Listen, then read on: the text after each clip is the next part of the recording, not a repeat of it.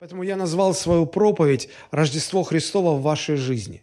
Рождество Христово в вашей жизни.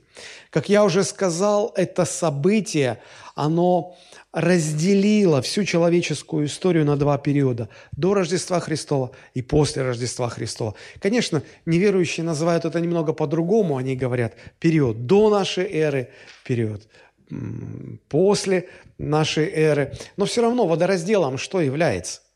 Рождение Спасителя, конечно же. Рождение Господа. Хотя э, на Земле было очень много событий, которые, глобальных даже событий, которые условно делили жизнь человечества на до и после, однако самым масштабным, нашедшим свое отражение даже в календаре, конечно же, является Рождество, которое радикально и навсегда изменило человеческую историю – Однако еще большее значение имеет Рождество, применимо к, применимое к отдельно взятой человеческой жизни. А, какая разница вообще, что происходит в мире, если а, в моей судьбе это не находит своего отражения? Мне в этом тогда никакой радости нету. Если весь мир празднует приход Спасителя, а в моем сердце Христос э, все еще не родился, он так и не пришел еще в мое сердце, не потому что он не хочет, а потому что я не пускаю. Но когда, какой смысл тогда во всем этом?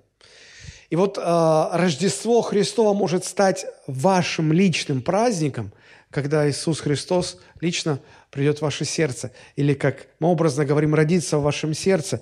И этот его приход разделит вашу жизнь тоже на два периода, на два этапа, э, как это произошло с э, историей всего человечества, на то, что было до Рождества Христова, и то, что будет после. И здесь важна не дата вашего рождения и даже не дата, когда вот Христос пришел в ваше сердце, как вот Федор Михайлович говорил, что у него это совпало, это как раз а, было в 7 января, в день Рождества. Вот. Но не это самое важное. Важно то, что жизнь разделилась на две части, и то, что было в вашей жизни до Христа, оно уже никогда не повторится – оно уже никогда не будет э, так, таким же, как, такой же, как жизнь после обретения Христа. Однако нередко можно увидеть, как э, христиане, познав Господа, возвращаются к прежней жизни. И об этой проблеме говорит апостол Павел. Мы сегодня основной наш текст будем читать из 4 главы э, послания апостола Павла к Галатам.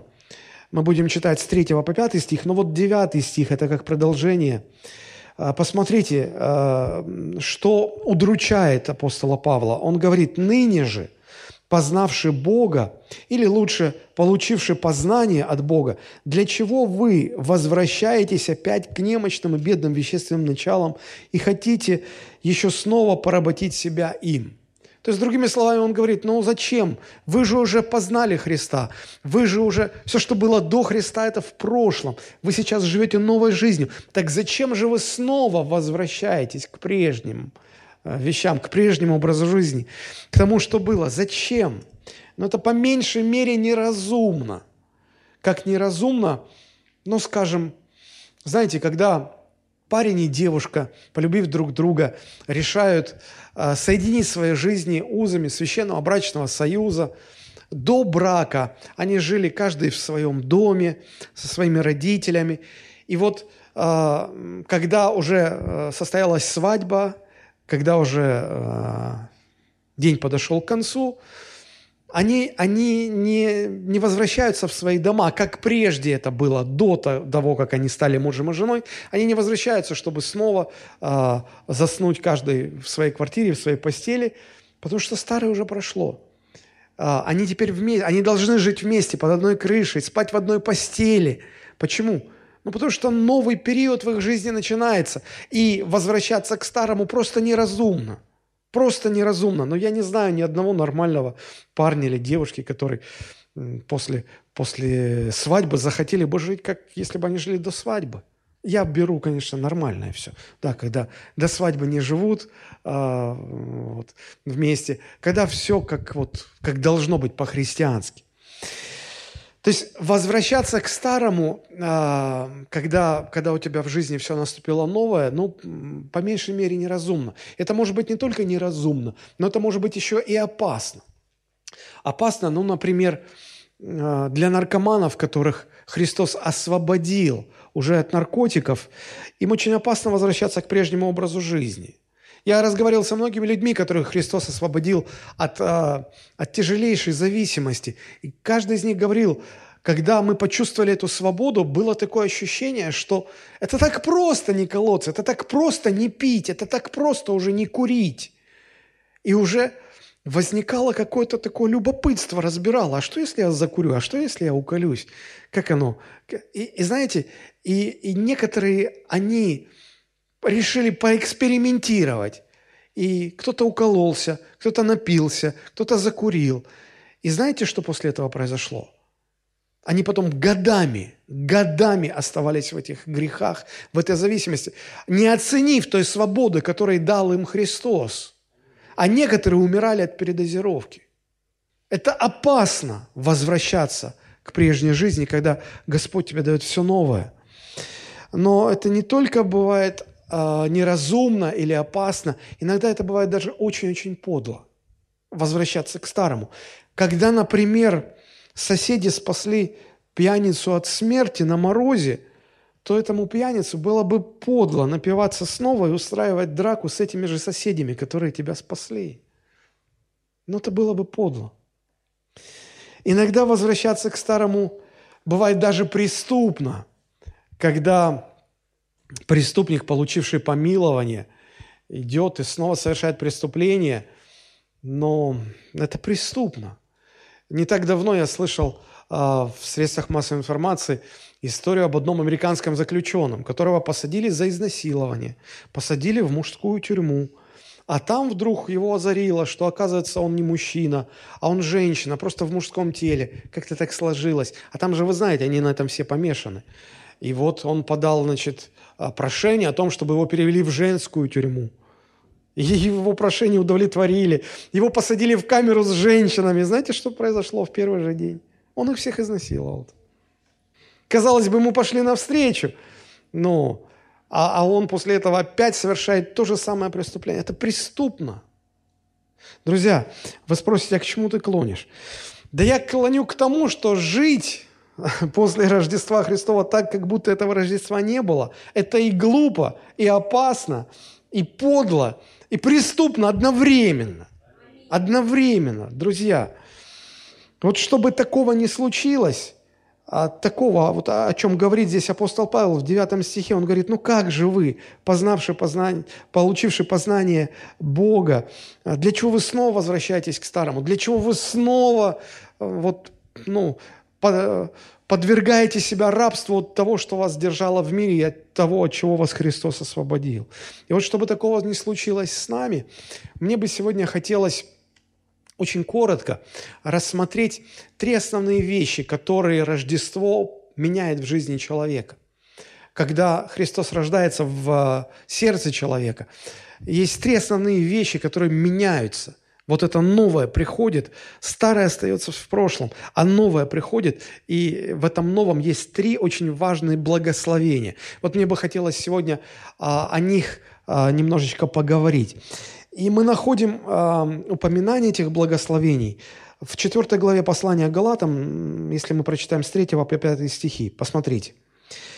А, «Мы, доколе были в детстве, были порабощены вещественным началом мира», пишет апостол Павел. «Но когда пришла полнота времени, Бог послал Сына Своего Единородного, который родился от жены, вот оно, Рождество, подчинился закону, чтобы искупить подзаконных, дабы нам получить усыновление». Вы скажете, ну такой короткий текст, где там можно увидеть эти три каких-то благословения? Но я сразу скажу их, обозначу. Во-первых, Бог освободил нас от рабства, потому что, смотрите, э, Он говорит, мы э, были порабощены, мы были в рабстве. Дальше Христос искупил нас от проклятия закона. Нас подзаконных Он искупил, чтобы мы уже ничего не были должны Богу. И в-третьих, мы получили усыновление. Вот давайте об этих трех вещах мы немножечко поговорим. А, итак, третий стих. «Мы доколе были в детстве, были порабощены вещественным началом мира. Вот хочу акцент поставить на том, что мы были в рабстве, в рабстве этого мира. Если вы посмотрите контекст этой четвертой главы, то апостол Павел он говорит о том, что вот вы до Христа, вы поклонялись идолам, служили идолам. А, девятый стих я прочитал уже, а вот десятый стих, он продолжает мысль. Вот вы наблюдаете дни, месяцы, времена, годы. Боюсь за вас, не напрасно ли я трудился у вас? Что же вы так снова возвращаетесь к тому рабству, в котором вы находились до того, как Христос пришел в вашу жизнь? Возможно, здесь отсыл к оккультизму, к астрологии, вот эти дни, месяцы, времена, годы. А, да и, собственно говоря, с тех пор, хотя прошло много времени, но набор поработителей человека, он не сильно изменился. Может быть, идолы стали более такие современные, более такие культурные и благочестивые, с благочестивой окраской. Знаете, даже вот Новый год был, да, люди привыкли поздравлять друг друга.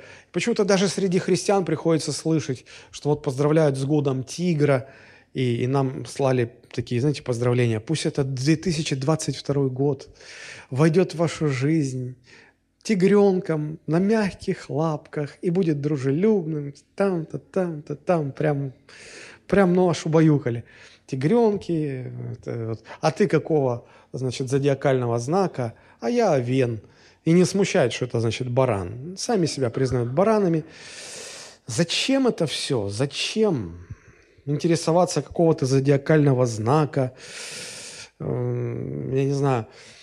А, я как-то был недавно в книжном магазине, и знаете, что я увидел? У нас же сегодня в книжных магазинах есть специальные полки, где продают Библии. Я так порадовался, думаю, здорово, хорошо. Но э, приглядевшись, вы-то знаете, что у меня со зрением плохо очень. Вот. Подойдя поближе, я увидел, что прямо вот в этой же секции вместе с Библиями продаются книги Рериха, Рерихов, Блаватской, всякая эзотерика, оккультизм, как будто это вот одно что-то вот. И я стал смотреть издательства. Я обнаружил, что э, одни и те же издательства издают и Библии, и Блаватскую, и и, и, и даже некоторые эти издательства позиционируют себя как христианские. Я думал, Господи, что произошло-то? Как это? Мы, познав Христа, снова возвращаемся к старому. Зачем это? А если неутвержденные души вот придут, увидят это, вот стоит Библия, рядом стоит э, Рерих, подумают, ну, это тоже, наверное, что об одном и том же, и начнут читать, углубля, углубляться. Знаете, э, вот э, я много раз слышал, как люди э, как-то вот относятся к Богу, как они говорят, да, Бог один, но путей к Нему много. И кто-то приходит к Богу через Христа, кто-то через э, Магомета, кто-то через Кришну, кто-то через Будду. Но все ведут э, к одному Богу. Кто-то через Блаватскую Рерихов для них Господь открывается. я думаю, Господи, какая чушь! Как в это можно э, верить, как это можно серьезно относиться? А, если мы читаем Библию, она говорит, что только один путь ведет к Богу. Только через Христа. Мне кажется, дьявол просто смеется над невежеством современных христиан, которые вот пытаются в один ряд ставить и священные писания, и эзотерические какие-то книги. Мне недавно попалась э, выжимка из, э, ну, самая знаменитая такая книга у Блаватской, это «Тайная доктрина». И вот выжимка э, каких-то цитат из второго тома, это, если вам интересно, страницы 269, 293, 303, 304, 473. Вот э, если, если Рериха читаешь, то он где-то так не стремится афишировать всю подноготную, он где-то так вот как бы завуалировано. Но Блаватская, она просто вот прямо говорит, называет вещи своими именами. Вот послушайте э, несколько вот вырванных таких цитат, где все прямым текстом говорится. Это я читаю цитат. «Змей – величайший свет в нашем плане. Именно сатана является богом нашей планеты и единым богом. Разъясним этот вопрос раз и навсегда. Тот, на кого священство всех догматических религий, преимущественно христианских, указывает как на сатану, врага Бога, в действительности является высочайшим божественным духом, оккультной мудростью на земле, которая, естественно, антагонистична каждой земной, приходящей иллюзии, включая и догматические или церковные религии – это так естественно рассматривать сатану, змея в книге Биб, Бытия, как истинного создателя и благодетеля, отца духовного человечества. Ну как вот это все можно считать христианским? Друзья, это, это оккультизм, это эзотерика. За всем этим стоит дьявол со всеми этими практиками, как их не называйте, это йога, агни-йога, индуйские медитации, благовонные свечи, амулеты, эти красные нити на запястье, иерусалимские свечи. И вот всего-всего, знаете, кто-то покупает жабу такую вот для денег. Вот, чтобы Новый год денег побольше принес, мы такую жабу.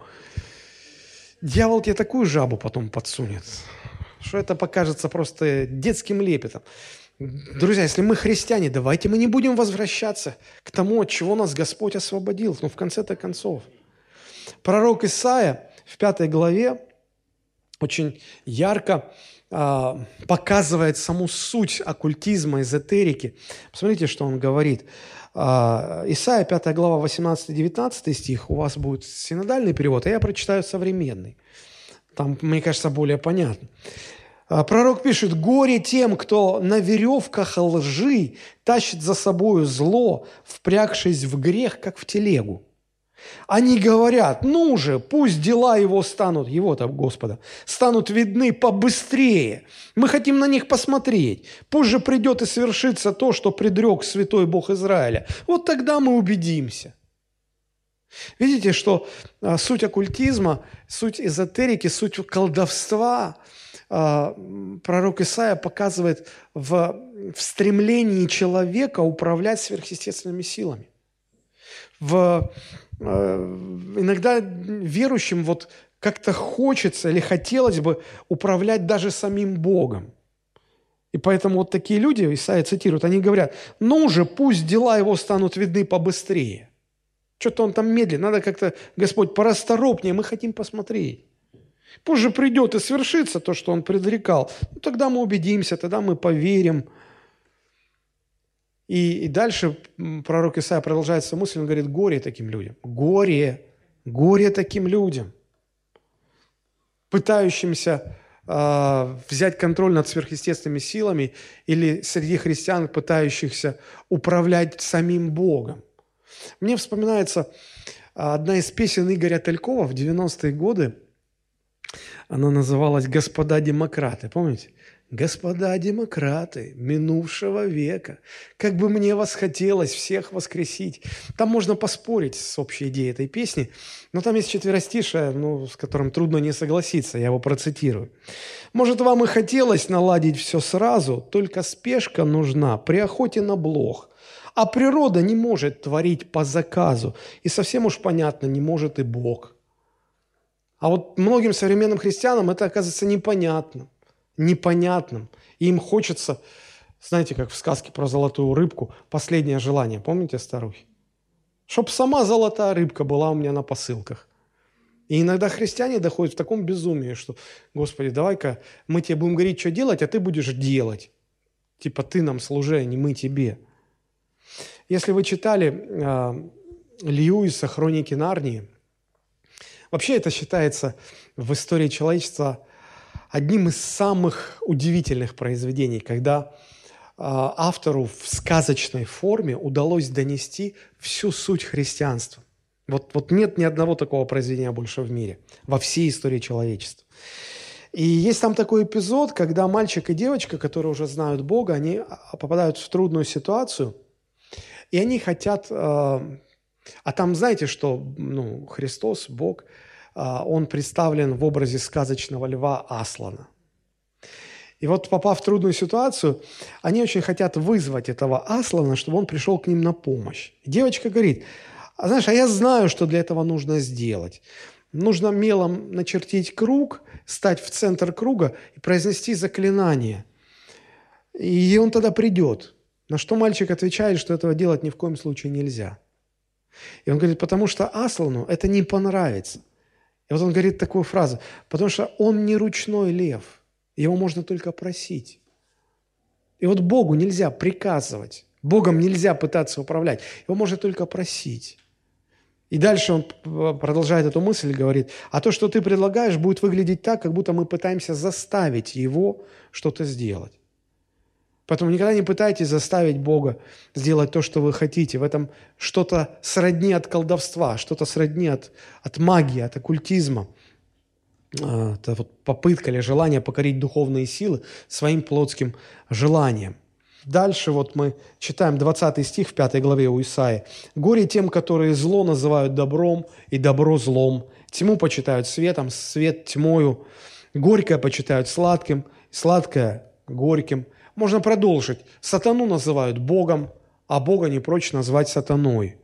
Вот горе таким людям, чье стремление заполучить власть над духовными силами, а, это, это занятие опасно и провально. Не столько провально, сколько опасно, потому что ты оскорбляешь Создателя.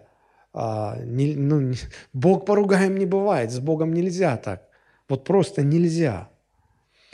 И возвращаясь к третьему стиху нашего основного места, когда апостол Павел говорит, мы были порабощены вещественными началами. Что это за вещественные начала? Вещественные начала мира. Что это?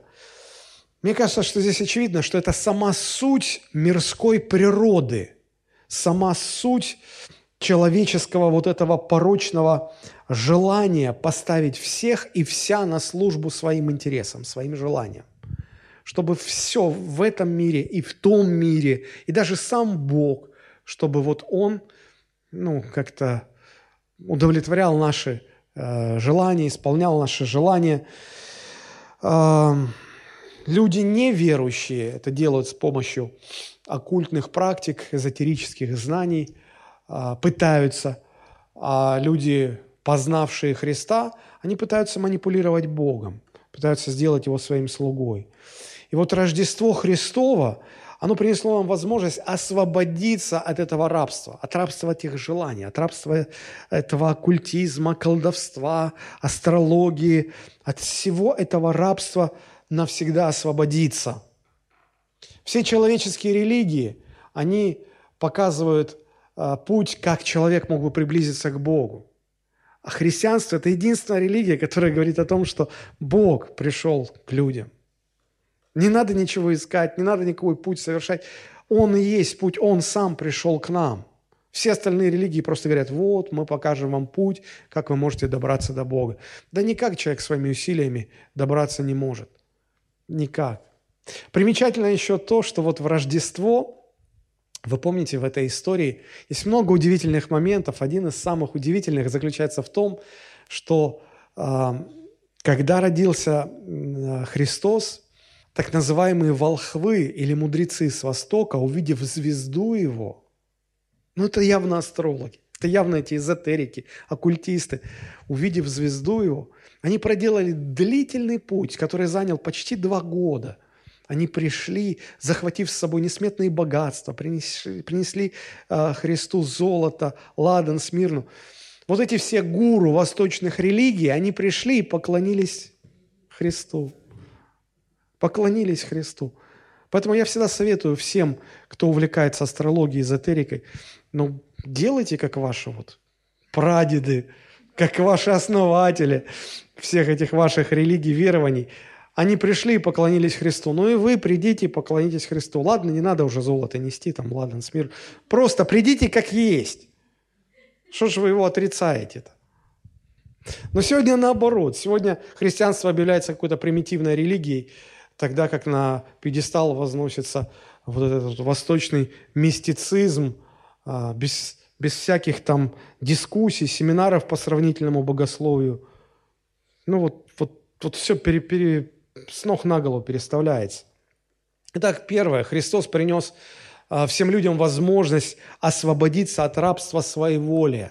Освободиться от рабства колдовства, оккультизма, э, от рабства неистребимого желания взять управление жизнью в свои руки и даже самого Господа Бога сделать своим слугою.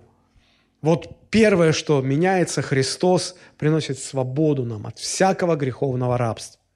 Второе, что мы здесь видим, Христос принес нам возможность освободиться от долга закона.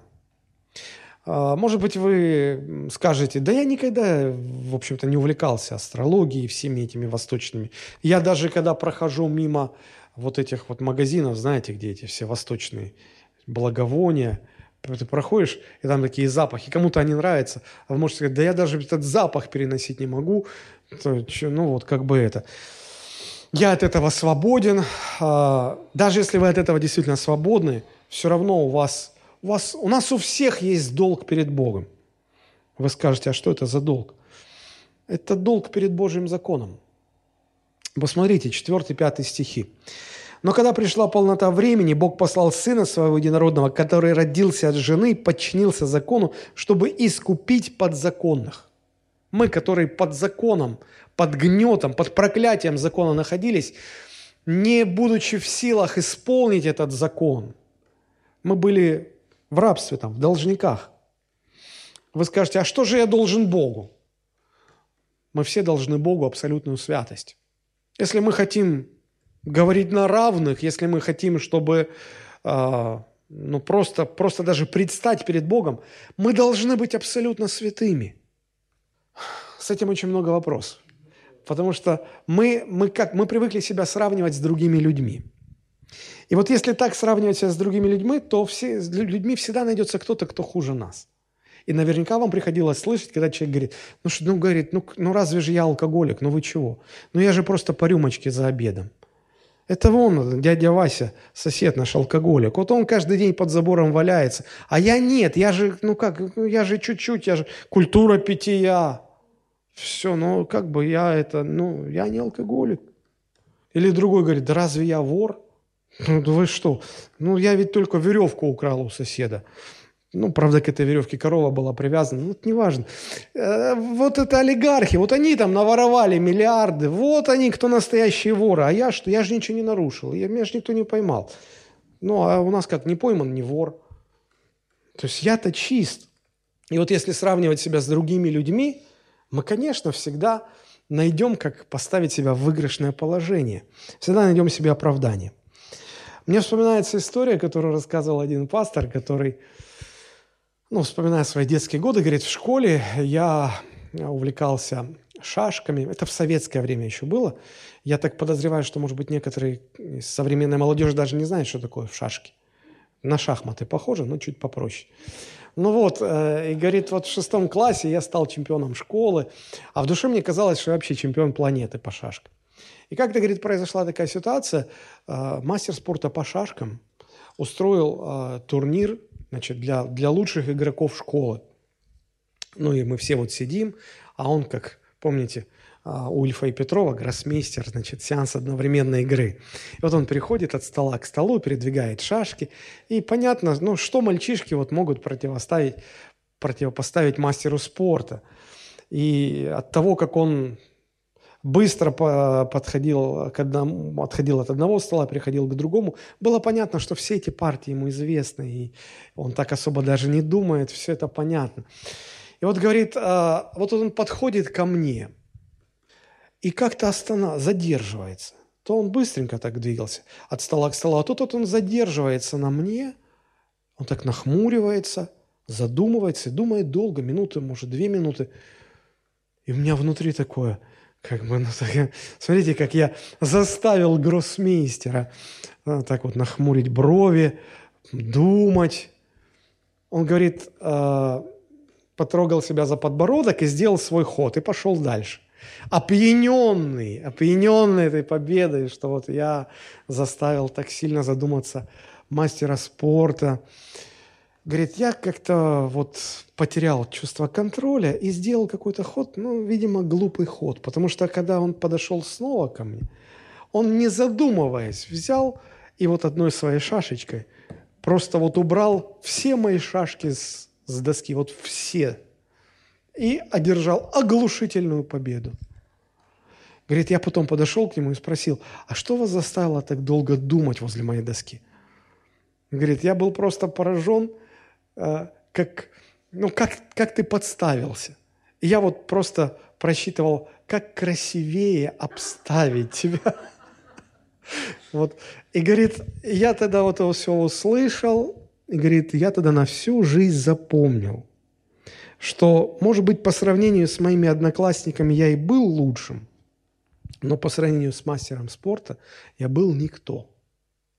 Вот мы все думаем, что мы не грешники, когда мы сравниваем себя с другими людьми. Мы все неплохо выглядим лишь до тех пор, пока не встанем рядом с Иисусом Христом. А вот когда мы станем рядом со Христом, мы э, почувствуем гораздо более сильное ощущение своей ничтожности, чем этот мальчик перед мастером спорта. Бог будет сравнивать э, вас не с вашим соседом дядей Васей или не с проворовавшимися олигархами. Он даже вас будет сравнивать не с уголовным кодексом. Он сравнит вас со своим законом. И тут уж, поверьте, никто из нас не, не оправдается, мы все проиграем. Есть 10 заповедей, очень простые 10 заповедей. И если вы их будете вдумчиво перечитывать, то как минимум уличите себя в несоблюдении хотя бы одной из них. А если быть честными, то мы многократно, ежедневно нарушаем все 10. Регулярно и постоянно. Но интересно даже, что грехом в глазах Бога является не только нарушение Его заповедей. А, есть одно интересное место у апостола Иакова, 4 э, глава, 17 стих, где он пишет, что «кто разумеет делать добро и не делает, тому грех». Современный перевод. Итак, тот, кто знает, что должен делать добро, но не делает, повинен в грехе. Но вспомните, сколько раз мы попадали в такие ситуации. И вот проклятие закона ложится на каждого человека, который не соблюдает всех заповедей постоянно, регулярно, в полном объеме, а никто не может их так соблюдать. Поэтому никто не может оправдаться законом. И, и проклятие этого закона или долг этого закона, он всегда на нас. Дело в том, что Бог, Он абсолютно свят и безгрешен, а человек абсолютно грешен и бесконечно испорчен. И наша греховность вызывает гнев Божий. Это сейчас люди делают зло, и им в ответ как бы ничто не прилетает, как говорят сегодня. И складывается ощущение, что справедливости в этом мире нет. Но поверьте, однажды прилетит так, что мало не покажется. Вот как об этом э, говорится в книге Откровения, 6 глава, 12-17 стих, когда апостол Иоанн видит то, что ему показывает Христос.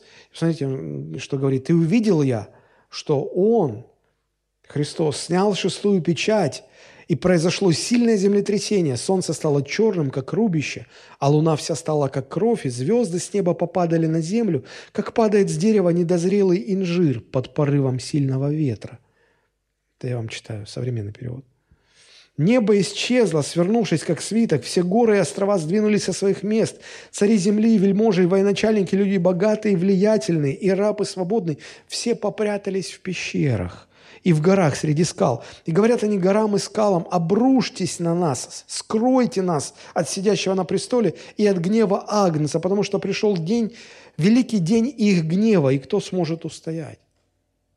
Все великие, богатые, могущественные люди, они все попрячутся, попрячутся, попрячутся от гнева Божьего настолько, что будут почитать за счастье, если, если их придавит гора – если обвалится пещера, в которой они спрятались. Страшно впасть в руки Бога живого. Страшно соприкоснуться с Божьим гневом. Нет ничего страшнее Божьего гнева. И вот в тот день, когда этот гнев будет излит на землю, люди будут искать убежище. Люди будут хотеть спрятаться где-то. Вот Бог для нас во Христе приготовил убежище от своего гнева. Во многих христианских гимнах Христос сравнивается со скалой спасения, с а, убежищем, с крепостью, а, с прибежищем. А, почему? Ну, потому что Христос закрыл нас с собой от Божьего гнева. Он заступил нас, так что весь Божий гнев принял Он на себя, а мы остались защищенными. И вот кто во Христе спрятался, как в детской этой, знаете, считалочке, кто не спрятался, я не виноват. Вот кто не спрятался, тот окажется беззащитным перед э, излиянием Божьего гнева. А кто спрятался во Христе, тому нечего бояться.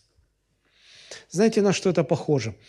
Во время советско-финской войны, это 39-40 годы, в советской армии было принято из а, тел погибших бойцов делать такие брустверы, заграждения от огня противника. И вот один из а, бойцов Красной Армии, который впоследствии стал довольно известным советским писателем и поэтом Сергей Наровчатов в те дни написал небольшое стихотворение, которое сохранилось до наших дней. Вот я его просто прочитаю. Мне кажется, оно очень, а, очень хорошо проясняет, что для нас сделал Христос. Смотрите, что он пишет. «Здесь мертвецы стеною за живых, унылые и доблестные черти. Мы баррикады строили из них, обороняясь смертью против смерти. За ними, укрываясь от огня, я думал о конце без лишней грусти.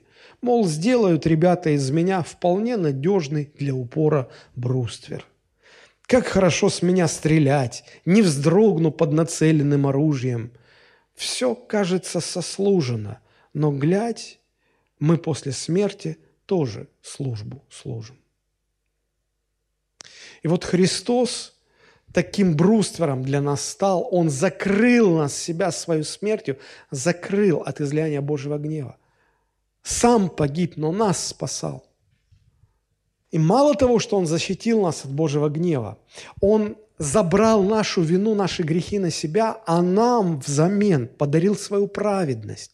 И сказал, что с этой праведностью вы можете свободно подняв глаза вверх к небесам, прийти к Богу, и Бог, Отец, примет вас так, как если бы Он принимал меня. Вот что Он сделал. Вот для чего Христос родился. И таким образом мы уже ничего не должны Богу. Бог не гневается на нас. Весь гнев этот взял на себя Христос. И Господь принимает нас в свою семью. Посмотрите, когда пришла полнота времени, Бог послал Сына Своего, который родился от жены, подчинился закону. Он сам прожил жизнь, подчиненную закону. Он мог исполнить закон, и он его исполнил. Но он сделал все это, чтобы искупить подзаконных. Вместо нас взял на себя наше проклятие, наши грехи, чтобы избавить нас. У меня сегодня вопрос. Так можем ли мы жить сегодня так, как мы живем, как будто этого не было, как будто бы Христос никогда за нас не умирал, как будто бы Христос не приходил для того, чтобы нас спасти. Ведь мы же с Ним все однажды встретимся, лично, там не будет свидетелей. Лично, глаза в глаза, мы с Ним встретимся. Как мы будем смотреть Ему в глаза? Мне в этом всегда, вот когда я говорю об этом, мне вспоминается вот эти передачи Владимира Познера, когда он приглашал влиятельных, известных, богатых людей на интервью, и в конце интервью всегда заканчивалось одинаково. Он спрашивал, он прикрывался опросником Марселя Пруста и говорил, вот, представь перед Господом Богом, он как атеист поправлял, ну, если он есть. Представь пред, представь пред Господом Богом, что вы ему скажете? И мне всегда, знаете, я очень люблю эти передачи, я всегда их смотрю, и мне всегда было интересно, я подмечал, а, насколько в течение всего интервью, насколько люди вели себя самоуверенно. Вот так вот, как будто они властелины мира. И потом, когда звучал этот вопрос в самом конце, эти вот влиятельные, самоуверенные люди, они были похожи на провинившегося школьника, который, который не выучил урок, которого спрашивают, он не знает, что говорить. Как мы можем сегодня жить так, зная, что Христос для нас сделал, и жить так, как будто ничего всего этого не было? Апостол Павел говорит вот в этом девятом стихе 4 главы Галатам, познав Бога, зачем же вы, для чего вы возвращаетесь? Как вы будете Богу, Христу смотреть в глаза после этого? Зачем вы так живете? Зачем вы возвращаетесь к старому? Как вы оправдаете ваш возврат к старым грехам? Знаете, я всегда говорю, когда проповедую людям, всегда говорю, что После смерти и воскресения Христа ни один человек не, не попадает в ад за свои грехи. Ни один человек. И мне говорят, так что, в аду никого не будет? Ад будет пустой? Говорю, нет, к сожалению, ад будет переполнен людьми. Ад будет переполнен людьми. Мне говорят, ну ты же сказал, что за свои грехи в ад никто не попадает. Да, потому что за все ваши грехи Христом уже однажды заплачено. Он заплатил. А за что тогда в ад? За ваш отказ принять это прощение. Просто за ваш отказ. Вы не захотели, и поэтому вы там окажетесь. Вы так пренебрегли и сказали, не надо. Вы даже не поняли, в какой яме вы сидите, в какой беде вы находитесь. Вы не оценили, какую жертву совершил Бог Отец, что Он вообще сделал для того, чтобы вас вытащить оттуда. У Него удалось, у Него получилось. Он, он пошел на невероятные вещи, чтобы вас спасти. И все готово для вашего спасения. Вам протягивают руку и говорят, хватайся. А ты говоришь, да идите вы со своим Христом, Он мне не нужен. Какие небеса после этого? Но в ад вы пойдете уже не за свои грехи. Не тешьте себя иллюзий. Не за свои грехи, а за ваш отказ принять прощение. Вот это второе благословение, которое принесло Рождество Христово. Первое, мы сказали, а, Христос освободил нас от рабства греха, этих вещественных начал мира всего. А во-вторых, Он а, искупил нас от проклятия закона. И в-третьих, что принесло рождение Христа, приход Христа в этот мир – это мы получили усыновление. Посмотрите, пятый стих. Чтобы искупить подзаконных, дабы нам получить усыновление. Тяга к обретению отца в современном мире очень сильна. Я не помню фамилию автора, но один из западных новеллистов, он написал повесть, а, в центре которой очень простой сюжет. У отца был один единственный сын, который, разругавшись с отцом, хлопает дверью и уходит из дома и живет отдельно, позабыв о своем отце. Принципе, очень похоже на притчу о блудном сыне, которую рассказывал Христос. И как в той же притче, отец очень-очень тяжело переживал этот разрыв, горевал, не мог с этим смириться. И вот однажды, потеряв всякую надежду как-то вернуть все назад, он пишет, а, он дает в газету объявление – ну, потому что он не знает, где сын, чтобы как, может быть, прочитает в газете и, и узнает. И он пишет объявление, его сына звали Пабло, и он пишет примерно такие строки. «Сынок Пабло, если ты одинок и разочарован, если в твоя жизнь вся разбита, если ты, если ты страдаешь от холода по ночам и терпишь жар, жару в, в дневное время, если ты не знаешь, где преклонить голову, то знай, что у тебя есть Отец, который любит тебя. У тебя есть дом, в который мы все ждем, что ты вернешься. И Он назначает встречу и говорит, я буду ждать тебя в такое-то время, в таком-то месте. Возвращайся, сын мой. Дальше уже идет не так, как в притче. А дальше, когда этот отец приходит на городскую площадь, где он назначил встречу, он с удивлением и ужасом обнаруживает там около тысячи молодых парней, каждого из которых зовут Пабло. У каждого из них был конфликт с отцом, и каждый из них ушел из дома, хлопнув дверью. И он пытается найти в этой тысяче своего одного единственного. Как сильно все поменялось со времен притчи Христа о блудном сыне. Как, как все стало намного хуже. Как сегодня это ценно, и как люди жаждут вернуться, найти семью. Я смотрю, сколько объявлений в социальных сетях о том, чтобы удочерили, усыновили там мальчиков, девочек в приютах, в детских домах. Когда приходишь туда, они все тебя окружают, они тебя э, просто, ну, э, наперед готовы называть папой, мамой, что угодно делать, только заберите, заберите, хочется в семью. Очень сложно это все сделать. И, и немногие находят новую семью, немногих усыновляют. А вот во Христе, во Христе написано, чтобы мы получили усыновление. То есть Бог Отец, Он становится для нас Отцом и принимает нас как своих детей в семью, давая нам все те же права, которые имеют его родные дети. То есть благодаря Христу мы становимся детьми для Бога, и Он относится к нам так же, как Он относится к Иисусу Христу, к своему собственному Сыну. Точно так же. Точно так же. Это удивительно. Знаете, я с удивлением обнаружил много-много лет назад, изучая основы таких вот разных религий мировых, основных религий, ни в одной религии, кроме христианства, Бог не представлен в качестве Отца. Ни в одной. Ни в одной. У кого-то он сила, у кого-то он энергия, у кого-то он по-разному, по-разному, как строгий судья, но, не, но нигде, кроме христианства, Бог не представлен в качестве нашего родного Отца, который усыновляет нас.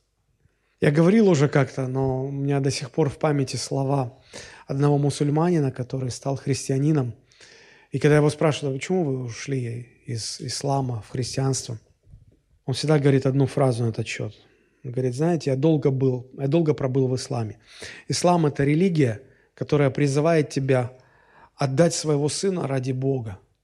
А христианство – это религия, где Бог отдает своего сына ради тебя – здесь уже ничего не скажешь. Только во Христе Бог становится для нас Отцом. 1 Иоанна 3.2. Посмотрите, как, какие слова там написаны. Возлюбленные, мы теперь дети Божии. Мы теперь, теперь уже, не будем там где-то. Теперь уже дети Божии. И Бог относится к нам как к своим детям.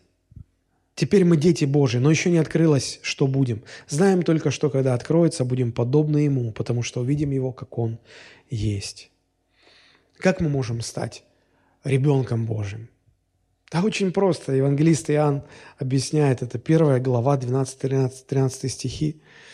Он говорит, тем, которые приняли Его, Христа, верующим во имя Его, дал власть быть чадами Божьими, которые, и он уточняет, не от крови, не от хотения плоти, не от хотения мужа, но от Бога родились.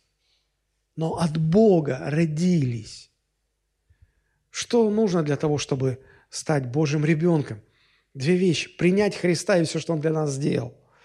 И уверовать в Него всем своим естеством. Верой это принять.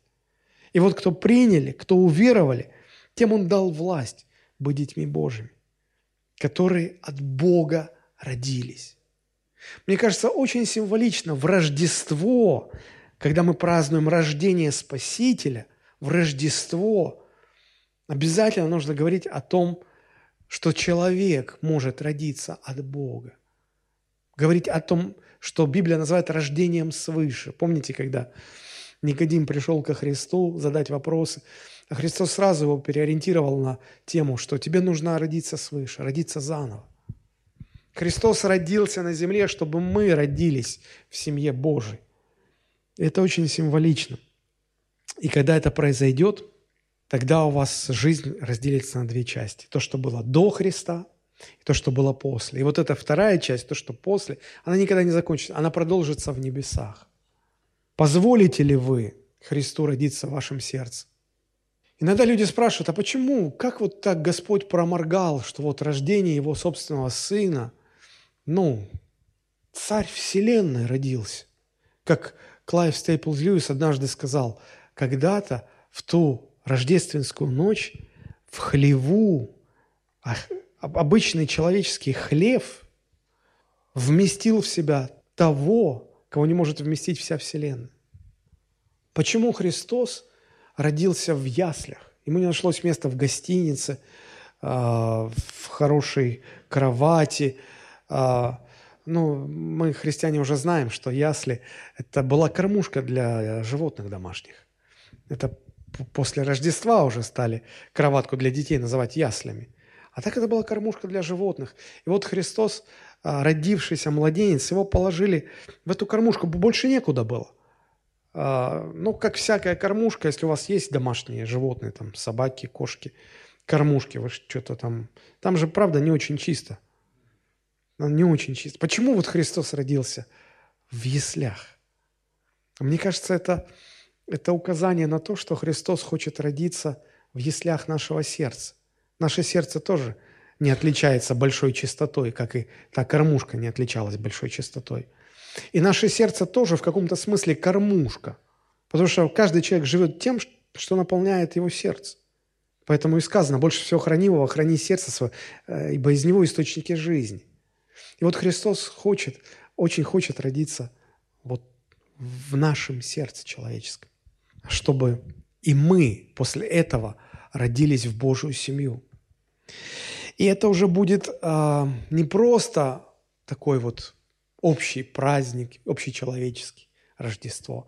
Это будет ваш личный праздник. Это будет ваше личное Рождество Христова в вашей жизни. Что толку, что Христос родился на земле для всего мира, а в вашем сердце Он так и не родился? Ну, ну, ну, ну какое тогда вы отношение к этому имеете?